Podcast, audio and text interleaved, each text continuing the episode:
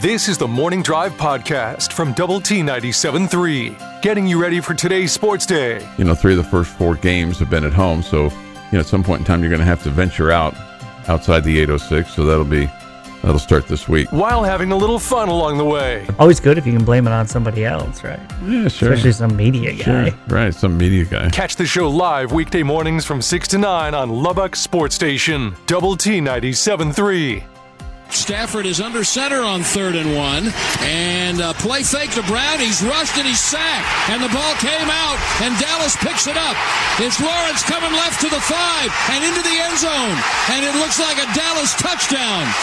It's the first fumble recovery of the year. And it goes for a scoop and score. Thank you, Brad Sham, as the Cowboys take down the Los Angeles Rams. Yesterday at SoFi in Inglewood, California, Cowboys get yet another win thanks to their defense. And Cooper Rush, look, he acquitted himself quite well. He didn't make any mistakes. He did what he needed to do.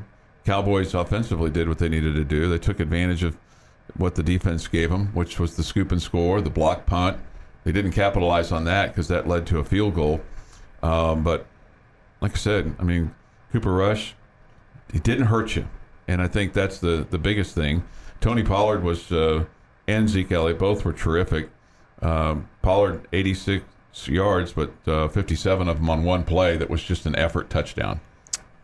Yeah, that's fair to say. No, I think the defense definitely led the charge. It felt like every time you turned around, they were making a big play for you. It's fun to watch how that defensive line just seems to be getting better and better, and the scoop and score is awesome. I love a defensive lineman touchdown, but really set the tone.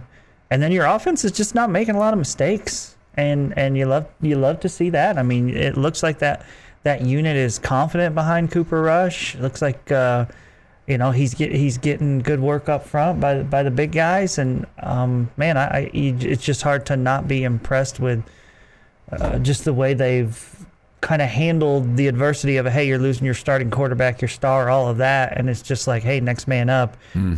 So you got to give Cooper Rush a ton of credit for that.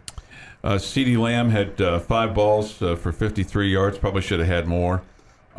He had 8 targets. Michael Gallup, 4 catches for 44. The one he dropped though would have gone for a first down. Would have helped extend a drive. But it's good for Gallup to be back in. That was really weird. It was like a 3rd and 2, and there was a coach or an assistant coach on the Rams sideline who was running towards Gallup as he's running towards the sideline, and he was calling out for his defensive guy for a spot for him because Gallup was clearly open. And all Rush had to do, it wasn't a crisply thrown ball, but it was a ball that Gallup probably would say he should have caught. But I wondered at the time that guy, because I've never seen coaches like run towards the sideline. He was almost just running directly at Gallup. He wasn't inbounds by any stretch of the imagination, but I just wonder if Gallup saw that in the corner of his eye and took his eye off the ball, and that's why he dropped it. It's possible. It was just, but, Cowboys did what they needed to do. They won the ball game, and like you said, I mean, it seems like Cooper Rush is handling things. The Cowboys are going to have to get better on third down. They were only 5 of 15 on third down. They didn't turn the ball over, and they took advantage of turnovers because they forced 2 fumbles, had an interception, and a blocked punt. So that you're +4 there. Sure. You're basically +4, and you're going to win a ton of ball games when you do it. But this defense is really fun to watch. I mean, Dorrance Armstrong has come into his own. I mean, certainly what Micah Parsons is doing feels like he's getting held on every play. Feels like they could call holding on him on every play. Yeah, on the offensive lineman that's trying to keep him from getting to the quarterback. Yeah, guy's an absolute stud, difference maker. No doubt. And they're getting a lot of hurries and things like that. So, Cowboys knock off the defending Super Bowl champions and the Rams. They don't feel like that at this point, do they? No. But when you look at the numbers though for Matt Stafford, I mean, he was 28 of 42 for 308, threw a touchdown, through an interception. The Rams just had no rushing. They ran the ball 15 times for 38 yards. You're just not going to win the National Football League when you do that, even when your quarterback throws for 300.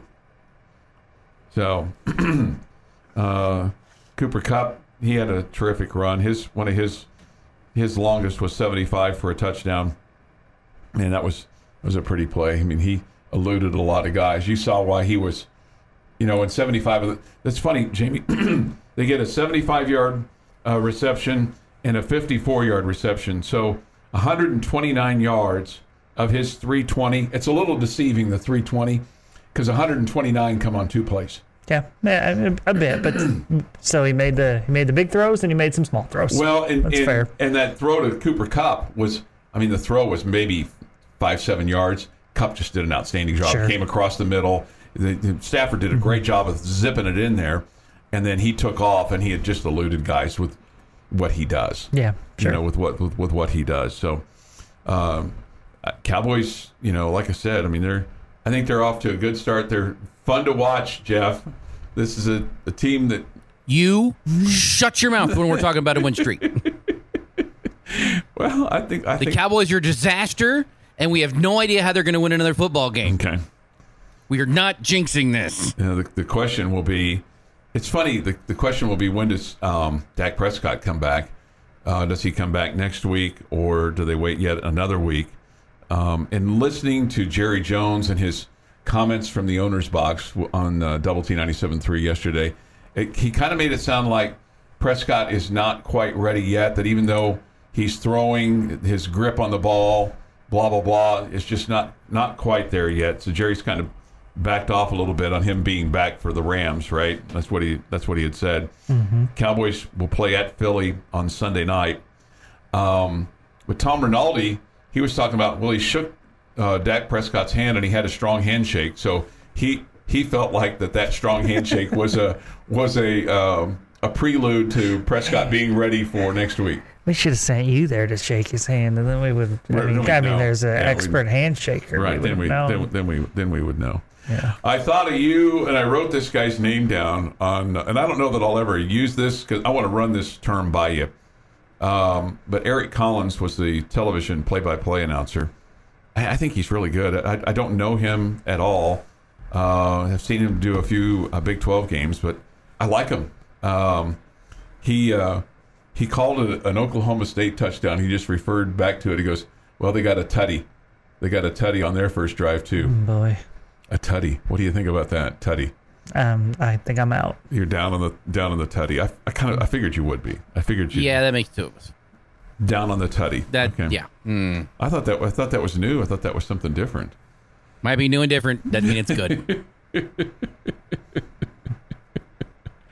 Okay. Going back to the Tech game, a number of times the offense put the defense in a bad spot and the defense rose up. So I think you've got a defense here.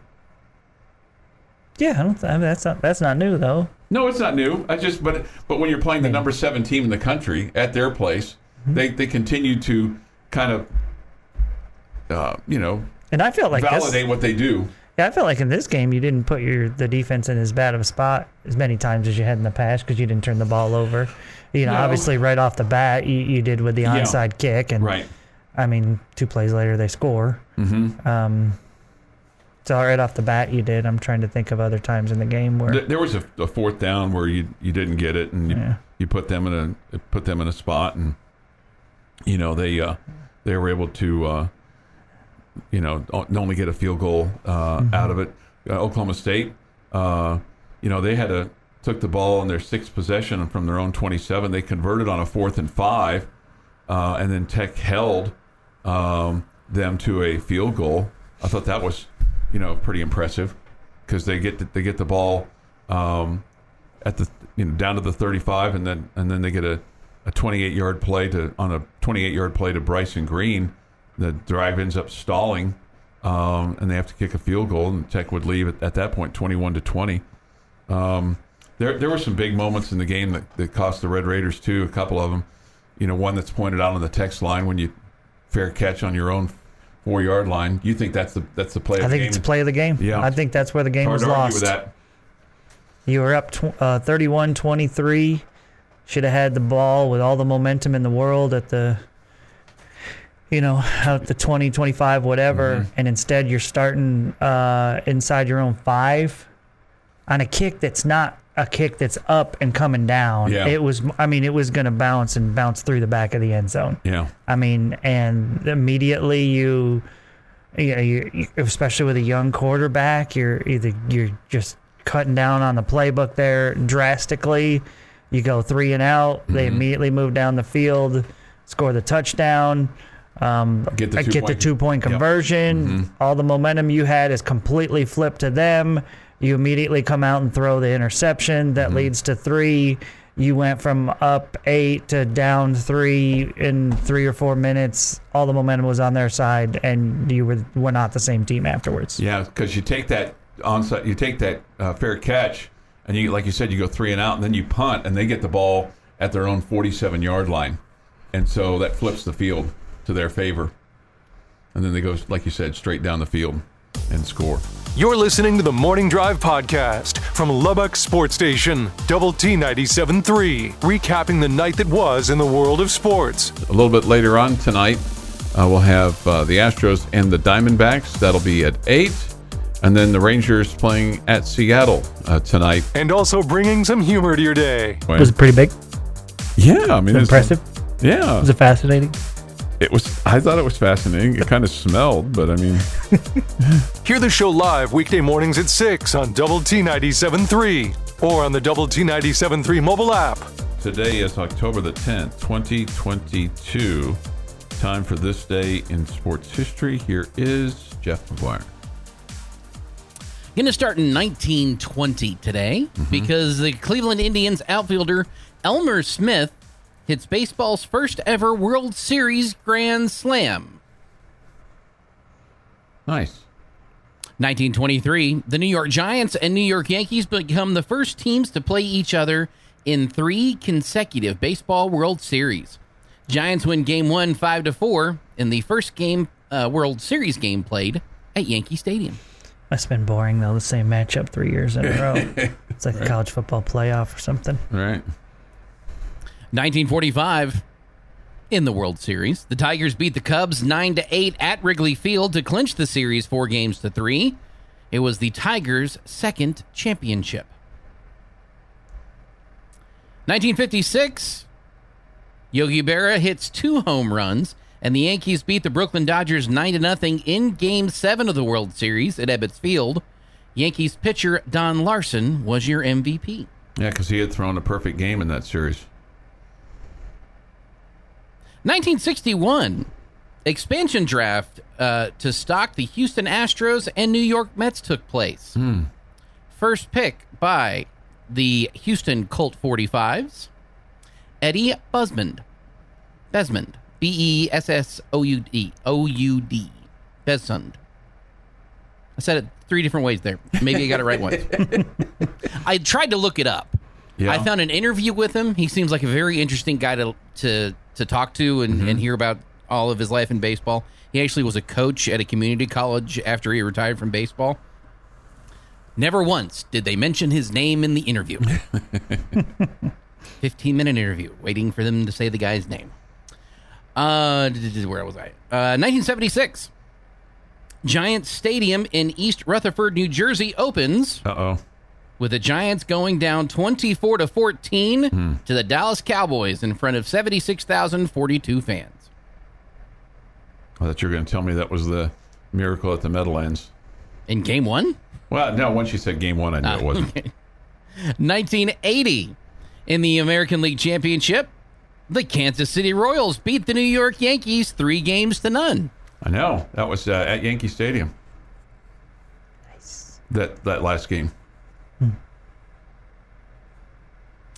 And in 2004, having already clinched his seventh, F1 World Series Drivers' Championship, German Ferrari driver Michael Schumacher wins a record 13th race of the season with a victory at the Japanese Grand Prix. Jamie is a huge fan, I think, of both of these today for our food. It is National Tic Tac Day. I'm a fan. And I like a good-smelling breath. I'm very much against the bad breath. Okay. The Tic Tac will do it. Well, the white ones. Not all of them. Okay. Some of them are just for flavor, but the white ones will help you. Can you sing the jingle for us? Give me a break. Give me a break. No, that's a different one. That's the Kit Kat. That's Kit Kat. Yeah. No, I can't. Put a Tic Tac in your mouth and let Tic. So apparently neither one of us can. That's right. That's as far as I can go. Sorry. It's also National Angel Food Cake Day. Okay. Nee. Nee. I think the only time I ever have angel food cake is when I'm having a strawberry shortcake. Okay. Happy birthday to Mario Lopez, who's 49. Alleged scumbag Brett Favre is 53. What? You say alleged because you don't know for a fact? It hasn't been proven yet. Okay. Oh, I'm just curious what you need there. I need the court case to go through. Okay, what about the pictures? He'd just be weird, but stealing money from kids makes you a scumbag.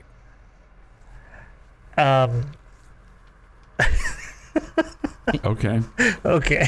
Dale Earnhardt Jr., 48. Remind me not to ever look on Jeff's phone. You look at my phone. There's no pictures on there except of my dog. Dale Earnhardt Jr., 48. Geno Smith, 32. And Andrew McCutcheon is 36. And I've got two things in history today because after the first one, I need a palate cleanser. 1944. 800 children are gassed to death at Auschwitz. This, of course, is one of the concentration camps by the Nazis during World War II. Mm-hmm. In 1987, as a palate cleanser, so we're not thinking about that all day long today, Whitesnake, Here I Go Again, tops the charts. There you go, Jamie. It's a good one. Yeah. And that is this day in sports history. Oh, well, we kind of updated our sounder there a little bit. Time for your secret word of the day because Double T 97.3, along with basically everybody else, is tired of the national radio contest that the other stations have. So we want you to have a chance to win $10,000 right here in good old Lubbock, Texas, America. We've teamed up with the Home Zone, making your house a home, to give away $10,000. We give the secret word at this time, 8:45, and then in the afternoon during Tech Talk at 4:45.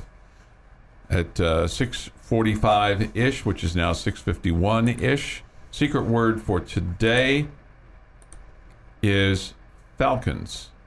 Falcons. F-A-L-C-O-N-S. Falcons. Okay? Not got hosed. Falcons. Right. Not worst call ever. Falcons. Not like Tom Brady deserves like a roughing the passer call just because they tackled him. Falcons. Not officials need to be fired, but Falcons. Yeah, Falcons. It's our secret word of the day here today at 6:51-ish. Go to DoubleT97.3.com. Enter that in. You could become a winner. We'll give it away on November the 18th. Of course, the more times you enter, which means the longer that you listen, the more of a chance that you have to win, which means you could be a happy person come right about Christmas time, okay? Because Black Friday is the next week. Did you know that? The day after Thanksgiving is the next week. November the 18th is when we're going to give it away. Okay. We'll put $10,000 in your hand probably Monday or Tuesday. As soon as On Highest gets the official check, meets with you, shakes your hand, smiles and says, thanks for listening. Okay. Come down here to the new compound.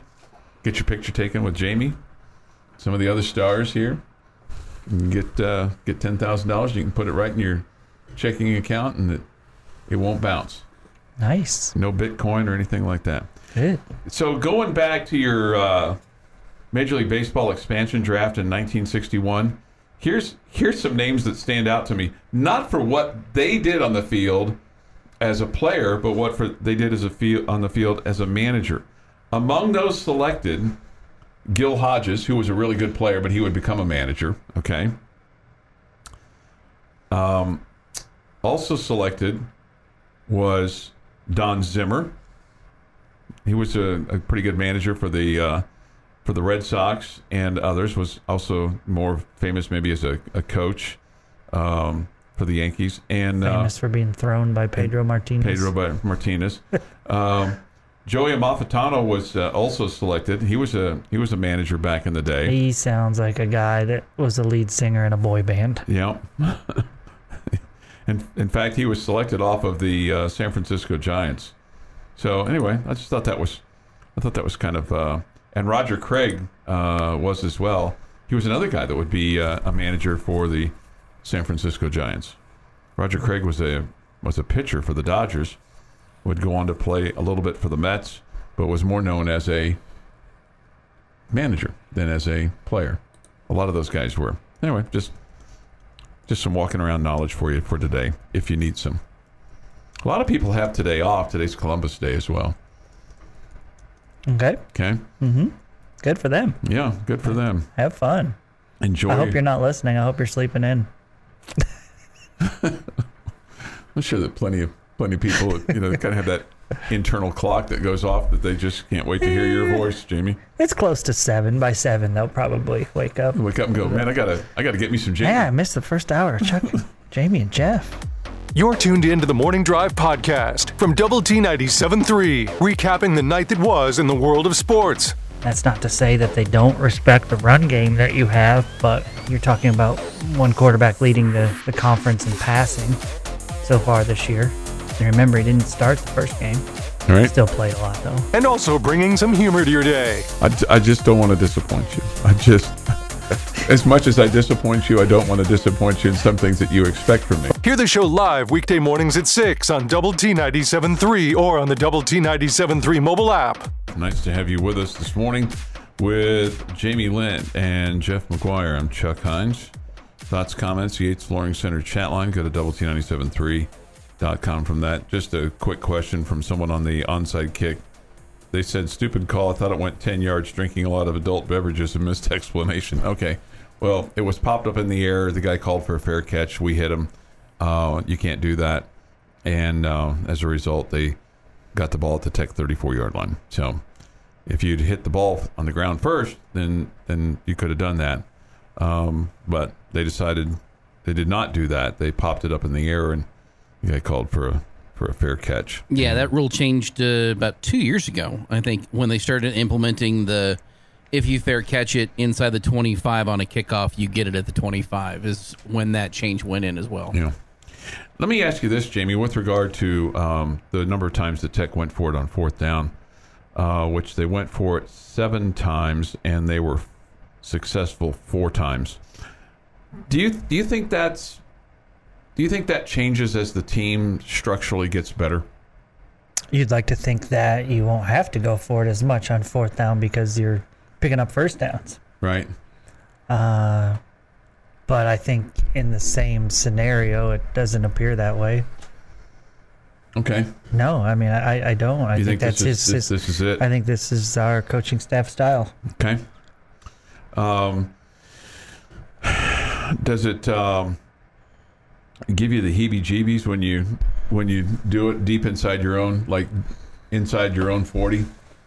Does it make you feel like, oh, that's a unnecessary gamble or a high risk? At this point, I'm numb to it. You're numb to it. I just expect it. Okay. Do you think other teams do as well now? Other teams expect it? Yeah. Us to do it? Yes. Yeah. I don't think it's surprising anybody. Yeah. No. Yeah. We're not. No. You're right. What are your thoughts? I think when it's inside the 40 or inside your own 35, especially early in the game in the first half, I'm not a fan of that. I'd rather play for some field position, especially when your defense is playing well. Yes. I mean, your defense has proven that. Yeah, to me, but again, on the first drive of the game, if you go by that, you punt it away and you don't score 7 on the first drive of the game. Right. No, I get it. You went for it on 4th and 1 from your own 29. And you got like one and a third. You just barely got it. Yeah, but you got it. That's all that matters. That's all that matters. Yeah. You got it. Yeah, and you had to get it throwing a pass to the outside. Yeah. Because you can't run up the middle. I mean, if you can run the ball up the middle for 2 yards, you are a completely different offense. Mm-hmm.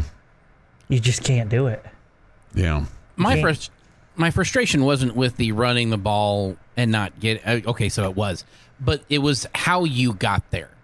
You're running into an 8-9 man box in a couple of those situations where you got one wide receiver all the way out with one defender on him, and then everybody else is between the tackles.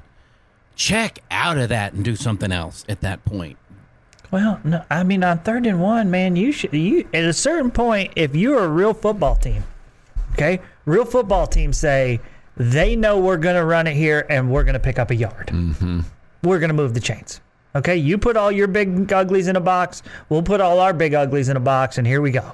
Let's go. We're not trying to pick up 8, but we can pick up 1. And right now, you're having a hard time in that situation getting back to the line of scrimmage. You're just getting manhandled up there. It's also not just this one game that you've had trouble with it. It's been that way all season. Yeah. Know your limitations. Know what you can't do. Yeah. Try something else. 7:19 this morning here on the Morning Drive. We get this. 3 quarterbacks hurt. Is 90 plays, 60 passes realistic football in the Big 12? You know, what's getting your quarterback hurt is your offensive line is your quarterback's getting knocked around all the entire game, just being punished. Now, Chuck was, you know, he was running, so, I mean, it wasn't necessarily the offensive line's fault because he was, you know, going for a first down, you know, just the way that he fell on his shoulder. Yeah, but Chuck's been hurt twice, you know, down the field. Yeah. Okay. I don't know specifically when Donovan Smith got hurt. I don't either. Yeah, I mean, I don't know. I mean, it's probably a combination of all things. Yeah, so I don't know if it's stacked up on top of each other, if there was one particular play in the K-State game that maybe he just, you know, he came out of that game and his shoulder was wonky. Maybe he slept on it wrong. I have no idea. Yeah. All I know is that I was surprised to see Baron Morton roll out there because there was no indication given of that was. But then Coach McGuire wasn't asked that, or Coach Kitley wasn't asked that. You know, not that they would have said, "Oh yeah, hey, thank you for asking that question. Yeah, his shoulder's a little sore. We don't know if he's going to start. So whoever, if he can't make all the throws on Saturday by Friday, then Baron's going to start." And then they're not going to tell you that, and probably shouldn't tell you that. Yeah. You know, well, they trusted that he was healthy enough to come in and make one throw. Right. So it wasn't like they felt like he was going to break himself if he was out there. Mm-hmm. You know, and that's really unfortunate because, you know, that occurs, you know, late in the first half. It's, you know, basically 3rd and goal, and it gets knocked down, and you have to settle for a field goal, but. You go up by 4 at the half, 24-20 at that point in time of the game. Mm-hmm. So felt really good. Did you feel good at halftime? I didn't feel like we were going to win. I felt good after the game was over. I thought we played well. Yeah. Yeah. I mean, I obviously disappointed that we lost, but at 24-20 at halftime, I didn't think we were going to win. Okay. I mean, I thought we could win. Mm-hmm. I thought we had a chance, but I wasn't like, oh, we got this. We're way out in front of them. 4 points. They can't make up 4 points. No, I didn't. But I was happy. I was really happy with the way you pleased. And even after the game was over, I was. I mean, I don't think you played as well in the second half as you did in the first half. I mean, that's obvious considering you scored every bit of 7 points in the second half. And part of it was what they did. I mean, Coach McGuire talked about that in his post-game press conference. That one of the things that Oklahoma State did defensively was dropping 8 and still being able to get pressure on the quarterback with 4 down linemen. Yeah, well, I mean, I can't sit here and go, oh, the reason you only scored 7 was credit Oklahoma State. They did this. Well, because that means you didn't make adjustments back. Or you couldn't. What do you mean you couldn't? Well, you if you made adjustments back and you couldn't, those adjustments didn't work. Okay, well, you didn't make adjustments that worked. Yeah, you didn't make adjustments that worked. They made them that did, and you made them that didn't. Yeah. Yeah. Okay. So if I'm giving Oklahoma State credit, that means that I'm saying our coaching staff didn't get the job done. Well, or their coaching staff outdid your coaching staff. Or simply put, that the adjustments that you made, your players weren't able to execute. Okay, that's fair. You know, okay, you can make adjustments, and you can say, hey, we need to do this. And then it's up to the players to go out and execute. And if you're not able to do that, then the team that's made the better execution of the adjustments is going to come out on top. That's part of what happened. You had too many 3-and-outs in the second half for whatever reason. Okay. You're not buying that, or? I mean, I don't know. I mean, you showed you could play with them, right? Mm-hmm. Yeah, absolutely. And they dominated your offense in the second half. Their team / defense, their defense / coaching staff on defense outdid your offense / offensive coaching staff. At the end of the day, you have to say that because they won the game. There you go. You know, at the end of the day, but up until, you know, with 8:42 to go in the third quarter, when you've just scored. And to take a 30-23 lead, you got to be feeling pretty good. I was feeling pretty good at that point. I feel great today. Mm-hmm. Feeling like you're making big strides. Absolutely. Yeah, absolutely. But again, up 8 doesn't, with, you know, a quarter and a half to go, doesn't make me, oh, we got this. No.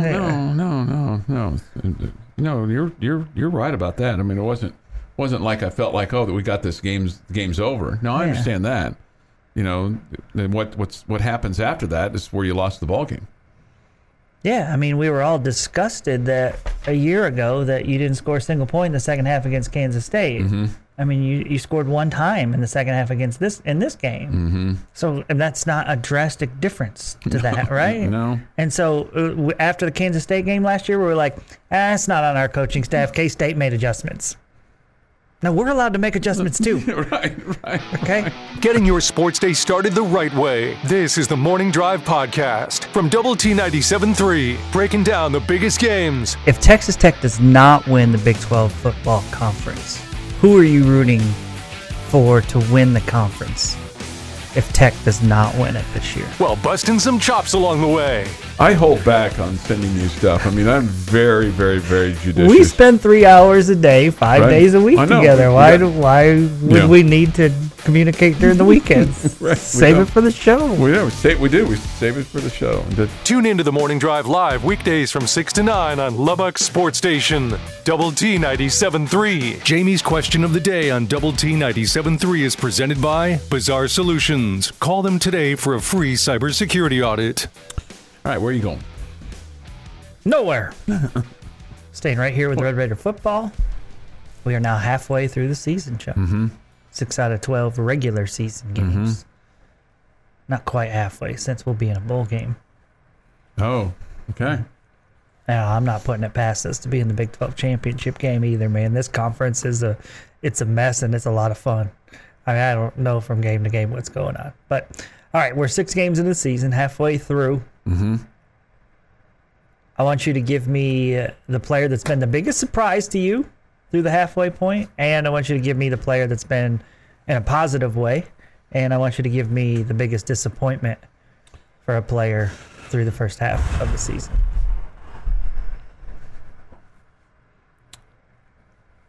Okay. Biggest surprise, the biggest disappointment. I'll start with a disappointment. I think the biggest disappointment so far has been Austin McNamara. I don't know what's going on there. I don't know if he's hurt. I don't know if it's technique. I don't know if it's wind. I don't know if how the guy is snapping the ball back to him. I don't know if he's... Did you say wind? Like we've had more wind this year than other years? Right, wind.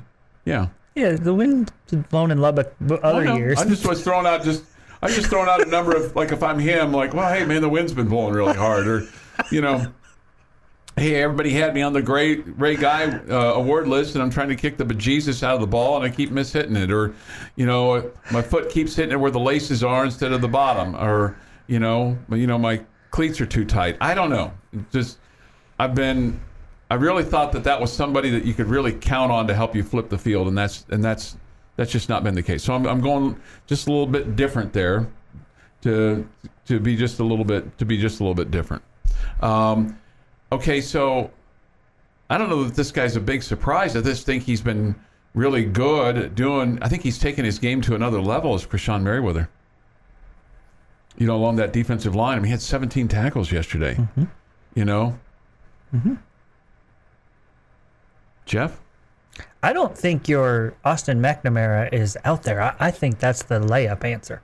Oh, you do? Yeah, mm-hmm. I think you nailed it. Okay. Yeah, I think that's... Well, I've always liked it when I was going through the layup line on the left side. I felt like I could hit those. Yeah, well, I mean, he... Yeah. It's hard to... Because that's the guy you had the highest expectations for, right? Mm-hmm. Yeah.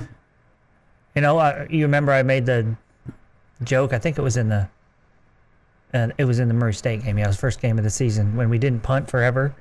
And I was like, what are we doing, man? We haven't got the ball in the hands of our best player the whole game. Yeah, no. It was in the second half before he finally punted or whatever.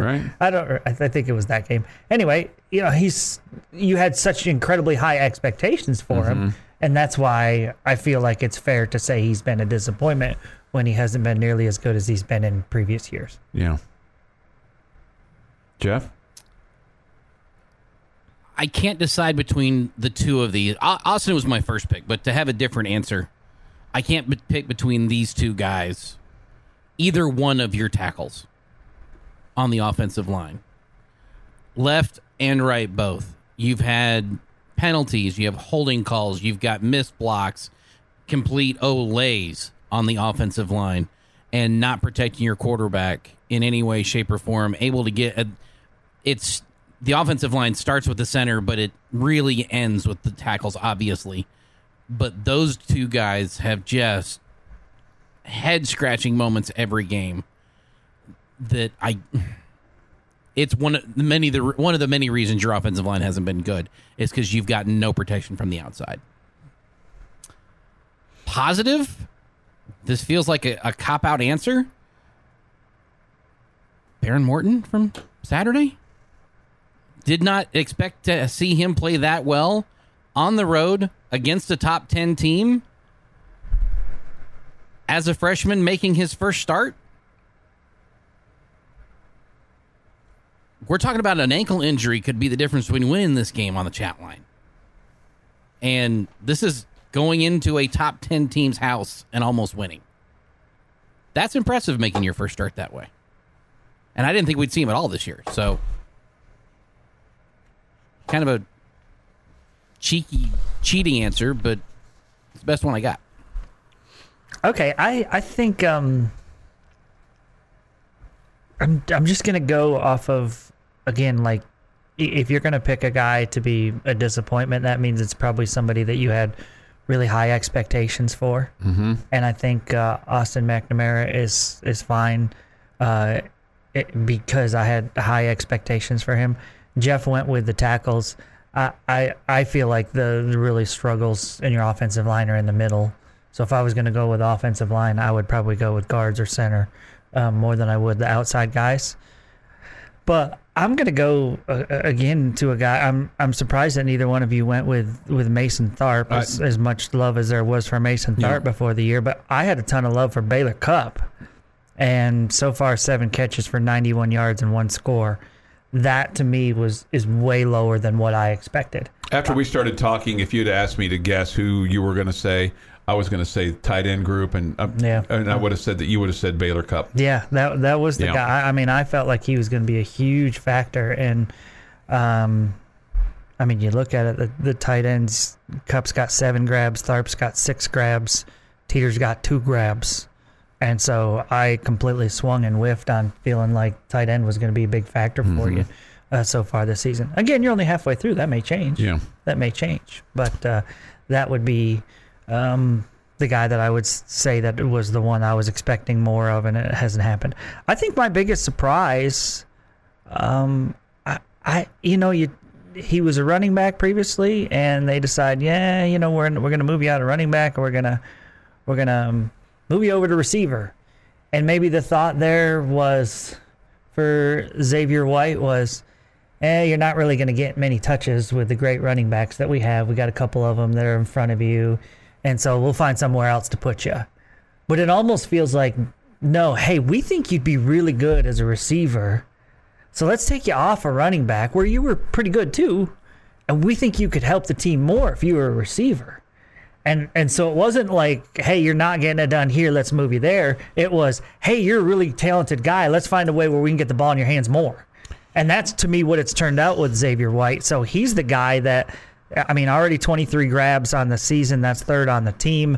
I think he's got the potential to be a difference maker, the wide receiver position. He's a guy that I like, can take a short gain into a short pass into a long gain. He can beat you down the field on a deep ball. So I feel like Xavier White's just kind of scratching the surface of how good he can be at the wide receiver position. So to me, he's my biggest surprise. Yeah, and Coach McGuire talked about him last Monday with regard to moving him to basically that position, and that's more of a natural position for him, or where he would rather be. So maybe it's a combination of you got a player who's playing in a spot where he's more familiar with, and you have a need for that spot, and he's taken the ball and run with it, so to speak. You know, he's capitalized on his opportunity. Mm-hmm. Another guy, if you wanted to make a claim for maybe the big surprise, would be Trey Cleveland, because he's been able to catch some big balls for you, mm-hmm. And some deep balls. Yeah. So there's another guy. So other guys for me that I would definitely say the positive with Krishan Merriweather. I expected him to be pretty good, mm-hmm. and he's been better than pretty good. Yeah. So I would put him on the list. Mm-hmm. If I'm staying with a linebacker core, I think some of us were really high on Josiah Pierre, because mm-hmm. Coach said he was going to hurt somebody. Yeah, that's what he said. And yeah. He, to me, has been pretty quiet. Although he had a big sack yesterday. Agreed. Or Saturday. Yeah, agreed. But he's been pretty quiet. Yeah. Unfortunately, that big sack where you force Oklahoma State to punt, that's where you take the fair catch at your own 4, and the game turns. Yeah. 7:40 this morning on the Morning Drive. Stay in sports. Well, no, we've already done that. We've already done this day in sports history. We don't need to review that. We need to do the boom, boom, boom. Give you some sports headlines and some disappointing baseball, but not for one person in this room. I think he was pretty happy with the result last night between the Padres and the Metropolitans. Your morning blend of sports. K-State is coming off a big win over Oklahoma. Of course, the Red Raiders off their 37-34 overtime win over number 22 Texas. And Humor. Sure to tell them that. You suggested that. And, of course, they got a big laugh. This is the Morning Drive podcast from Double T 97.3. Catch the show live weekdays from 6 to 9 on Double T 97.3 FM or on the Double T 97.3 mobile app. On the Morning Drive. Take a sip of my cocaine this morning.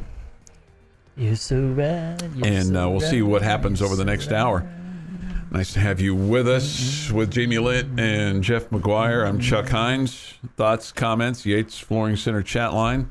Go to doublet97.3.com for that on the mobile app. Benchmark hotline is open, too, at 806-771-0973. We come to you this morning from the First United Bank Double T 97.3 studio. We've talked quite a bit about Texas Tech and Oklahoma State. It'll be topic of conversation, you know, probably all day long today here on the Morning Drive, and, of course, the End of the Bench, which is next on 100.7 The Score. And then you have Bottom Line. You guys probably get into that as well, right? Tech football? Yeah, I would think, right? No, I think we're just going to spend 2 hours breaking down the Kansas TCU game. Oh, okay. Well, sorry about you. And then Texas Tech will be a topic of conversation on Tech Talk today, along with Aaron Dickens' annual disdain for Christopher Columbus, which is well documented. So that look forward to that at some point in time today. Okay? Mm-hmm. Annual rant. 8:03 this morning on the Morning Drive. All right. The other Big 12 games from Saturday, Jamie. I guess if I said to you, oh, what surprised you about the Big 12 this weekend, we'd say Texas's domination of Oklahoma. Not so much that they won, but the just absolute beatdown of 49-0. Yeah, I would definitely agree with that.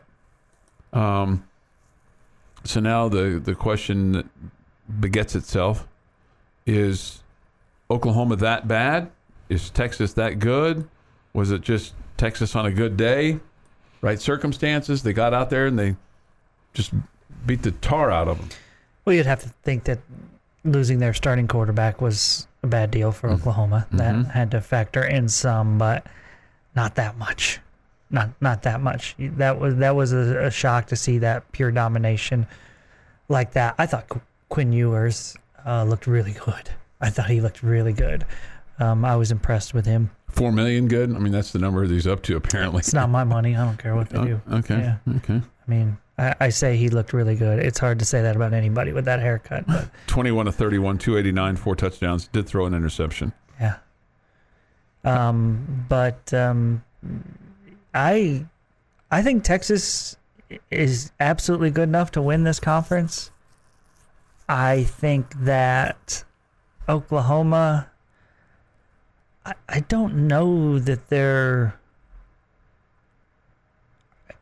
you know, we talked about this last week where it's like I just keep giving them the benefit of the doubt because they're Oklahoma. Yeah. Right? They're so talented, right? I don't know that he's going to get this team back this year. So I don't think Oklahoma's going to go winless the rest of the way, but I do think that Oklahoma is, I don't think they're going to finish in the top 5 or 6 in the conference. Really? Yeah. I just don't. I could be so wrong. And I know they'll be a completely different team by the time they come to Lubbock to play the Red Raiders and all that. So I'm not predicting we're going to blow them out or anything like that. I don't know. They just don't. They look like a team that has accepted their fate. Okay. And this started with, I mean, they've had a lot of people leave their program, including their head. I'm not trying to make excuses for them, but well, and I mean, they lost a ton of key players. Yeah. That left when he left. They lost all their top recruits. Okay. That left when he left, and it just feels like a bunch of guys that were like, hey, this isn't what I signed up for. I came to Oklahoma to play in college football playoff games, and now here we are struggling in these kind of games, and it's not what I came here for. And it's kind of like once they lost the opportunity to get very far, then they just kind of gave up. Yeah, it looks like a bunch of guys that are going, I'm transferring out of here after this year. Texas, you know, it's a complete beatdown. I mean, they had 34 first downs. I'm not going through all of it, but I mean, Oklahoma had 39 yards passing, 195 yards of offense. I mean, it's just crazy. 39 yards passing. 39 yards passing. Wow. They were 3 of 15 on third down. Texas was 10 of 15. 10 of 15 on third down. That's pretty good.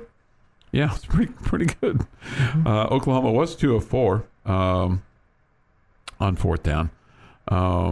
And Oklahoma was 9 of 17 passing. All right, so, you know, I think what we learned is Oklahoma maybe has given up and is not really going to be a team to contend for the conference title. That's what I think. Yeah. Okay. And so Texas has its quarterback. Yeah, he looks like a good one. Okay. TCU and Kansas. So here's my take of what came out of this game, okay? My take of what came out of this game is, and Kansas's quarterback got hurt in this game. I'm not making an excuse for him. I think they're better than I thought they were, okay? TCU is proving to be maybe a top 4 team in the Big 12 at this point. Process of elimination. Yeah. Feels like you'd be hard-pressed not to put them in there. Yeah. I don't know if KU is better than K-State. That's to be determined, and their schedule is going to start getting harder. I do think they're going to get bowl eligible. I mean, they're 5-1 now, so they're probably going to win one more. Well, I know, but I mean, they've been 5-0 before and lost 7 straight. They just, I don't know what the status of their quarterback is. He went out with a shoulder injury. He was in street clothes in the second half, but their backup was guy that has been a starter for him before. But TCU, I thought, looked good. I mean, for them to go in there and win that game in somewhat raucous environment, I mean, it's not like they've just been setting the house on fire over the last few years. I mean, it got rid of their coach last year. And then, so I think TCU I think they've validated themselves as to be a problem in the Big 12. Yeah, here's what I think. I don't think there's anybody great in the Big 12 conference. Mm-hmm. I would agree with that. I don't think anybody is, you know, look at them and say, oh man, if they made it in the playoff, they could do some damage. I don't think anybody's going to get in the playoff from the Big 12. Well, I mean, if Oklahoma State keeps winning. Yeah, I guess so. Yeah. Yeah. So somebody's got to knock them off for that to not happen. I just, after this weekend, I just continue to look at the rest of Tech's schedule and go, yep, you could win that one. Or, yep, you could lose that one. I mean, it's just, that's fun. Yeah, that's fun to me. I was going to say, it's better than. It doesn't look like any teams that are just head and shoulders above everybody else. Does not look hopeless. It does not look hopeless, but at the same time, there looks like there's no patsies.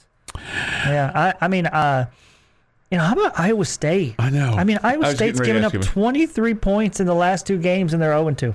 Yeah. 23 combined. No, 24. And they're 0-2 in those two games.